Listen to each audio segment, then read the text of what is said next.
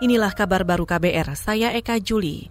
Kejaksaan Agung siap digugat terkait eksekusi hukuman terhadap terpidana korupsi hak tagih Bank Bali, Joko Chandra. Juru bicara Kejaksaan Agung Hari Setiono mengatakan, eksekusi didasarkan atas putusan peninjauan kembali dari Mahkamah Agung tahun 2009 yang berkekuatan hukum tetap. Dalam putusan itu, Joko Chandra terbukti bersalah melakukan korupsi dan dihukum dua tahun penjara ada yang berpendapat bahwa itu tidak sah ataupun itu harus batal demi hukum, maka kami siap jika memang hal tersebut akan dipermasalahkan dalam tataran peranan hukum.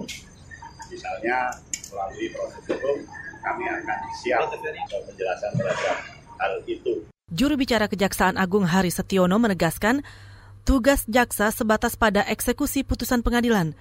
Sedangkan soal penempatan Joko Chandra di rutan bukan lagi kewenangan lembaganya, tetapi wewenang Direktorat Jenderal Pemasyarakatan di Kementerian Hukum dan HAM.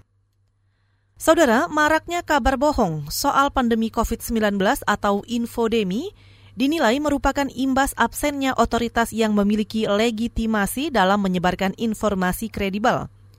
Hal itu diungkapkan sosiolog UGM Ari Sujito menanggapi munculnya banyak informasi sesat soal COVID-19 seperti yang diunggah musisi Anji baru-baru ini.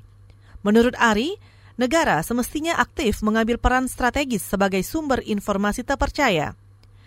Ia melihat harus ada soliditas antar lembaga pemerintah dalam mengelola informasi sehingga tidak membingungkan masyarakat. Demikian pula pada lini pemerintah pusat, kemudian provinsi dan kabupaten kota itu juga harus punya distribusi informasi yang kredibel gitu. Jadi dengan cara seperti itu kita akan bisa tahu bahwa ketika orang bingung buka link ini dan itu kredibel gitu. Maksudnya gitu. Dan ini tidak kait erat, tidak sekedar kaitannya dengan kecepatan tapi juga ketepatan. Itu tadi sosiolog UGM Ari Sujito.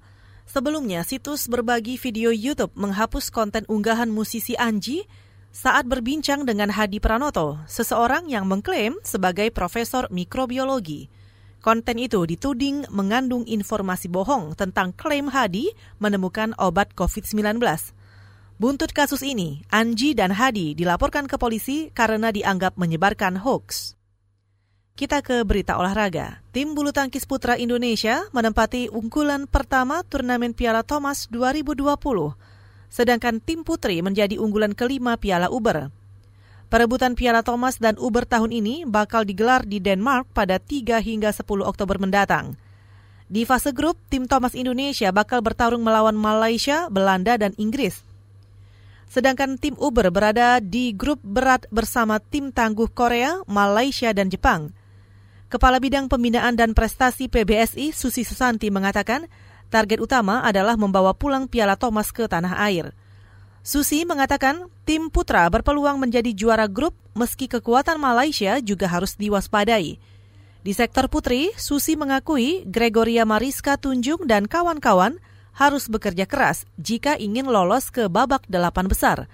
Sebab tim Korea dikenal sangat kuat, terutama di sektor ganda putri. Saudara demikian kabar baru, saya Eka Juli.